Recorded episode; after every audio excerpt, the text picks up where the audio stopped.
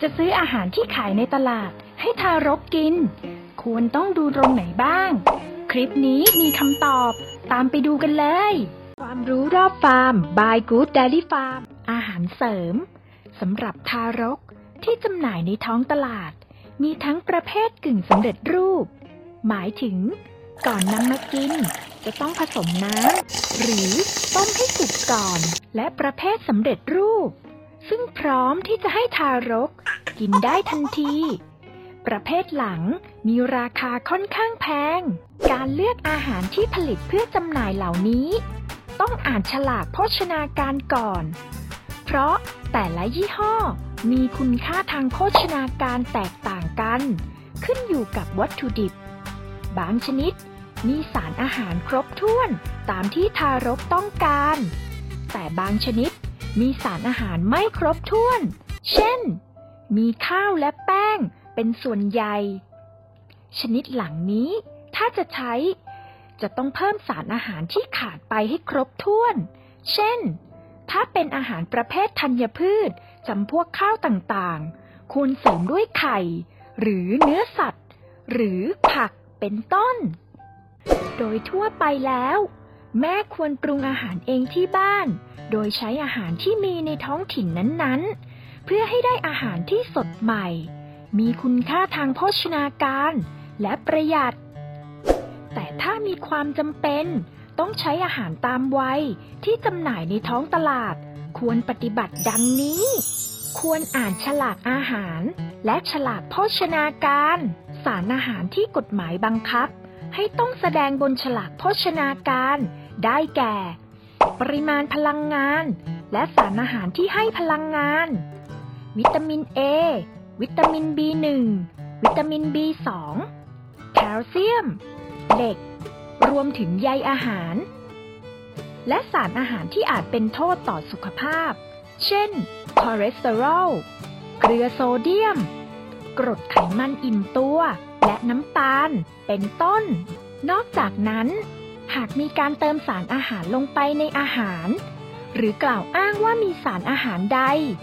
ก็ต้องแสดงข้อมูลสารอาหารนั้น ในกรอบข้อมูลโภชนาการด้วย การอ่านฉลากอาหาร และฉลากโภชนาการ จะช่วยให้สามารถเลือกซื้อ และบริโภคอาหารได้เหมาะสมกับความต้องการ หรือภาวะทางโภชนาการ โดยเฉพาะ ถ้าเป็นอาหารเสริมกึ่งสำเร็จรูป มักมีสารอาหารไม่ครบถ้วน คือ มักมีแป้งหรือข้าวเป็นส่วนใหญ่จำเป็นต้องเติมอาหารชนิดอื่นลงไปด้วย เช่น ไข่แดง ตับ และผัก เป็นต้น เพื่อให้สารอาหารครบถ้วนและเพียงพอ เลือกอาหารสำเร็จรูปที่มีเลขทะเบียนออย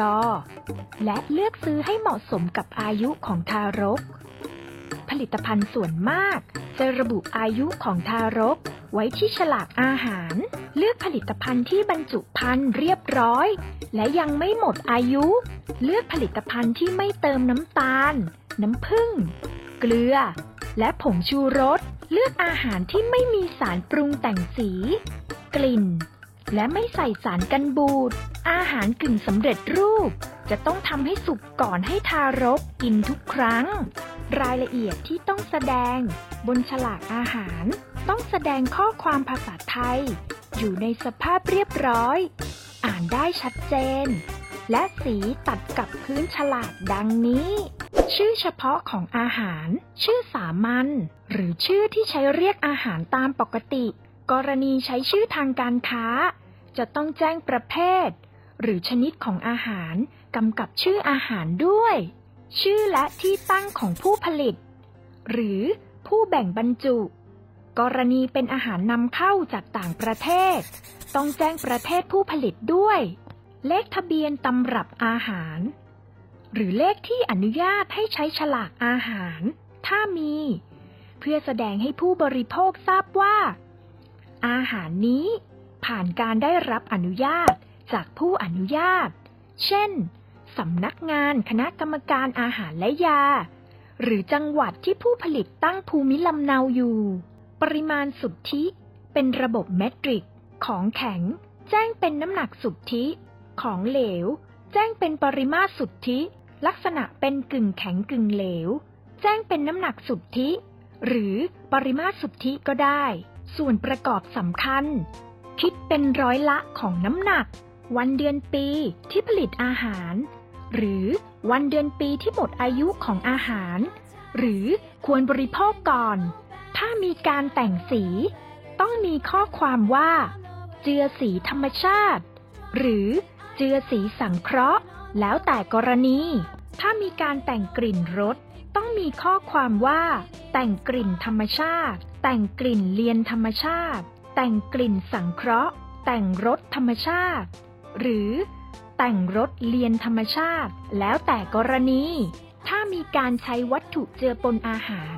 โดยเฉพาะวัตถุกันเสีย ต้องมีข้อความว่า ใช้วัตถุกันเสีย แจ้งวิธีปรุง เพื่อรับประทาน ถ้ามีแจ้งคำแนะนำในการเก็บรักษา ถ้ามี แจ้งคำเตือน ถ้ามี วันนี้เราก็ได้รู้วิธีการเลือกอาหารสำเร็จรูปให้เหมาะสมกับวัยน้องๆกันแล้ว ในครั้งหน้า เราจะพาไปดูว่า แล้วสำหรับน้องๆอายุ 1-2 ปีขึ้นไปล่ะ อาหารที่เหมาะสมกับการเจริญเติบโตจะต้องมีอะไรบ้าง ฝากติดตามกันด้วยนะ กู๊ด d ด d ี่ฟาร์มมีความตั้งใจไว้ว่า แม่วัว ต้องสุขภาพดี ทั้งร่างกายและจิตใจ อยู่ในสิ่งแวดล้อมที่ดี ให้ได้มาซึ่งผลิตภัณฑ์ที่ดี เพื่อส่งต่อสุขภาพดีไปยังผู้บริโภค ฝากกดไลค์ กดติดตาม เพื่อเป็นกำลังใจให้น้องกู๊ดด้วยนะคะอร่อยอร่อยๆจากกู๊ด d ดลี่ฟาร์ม อุดมไปด้วยแคลเซียมและโปรตีน ผลผลิตจากแม่โคอารมณ์ดี เลี้ยงดูในแปลงหญ้าปลอดสารเคมี เสริมด้วยเกลือสีชมพู ที่ดีต่อสุขภาพผ่านการแปรรูปที่ได้มาตรฐาน ไม่ใส่สี ไม่ใส่วัตถุกันเสีย ไม่แต่งกลิ่น สดใหม่จากฟาร์ม เหมาะสำหรับผู้ที่ต้องการแคลเซียม และโปรตีนในการเสริมสร้าง และซ่อมแซมส่วนที่สึกหรอ สั่งออนไลน์ได้ทุกช่องทาง เพียงพิมพ์ค้นหาคำว่า Good Dairy Farm นะคะ Good Dairy Farm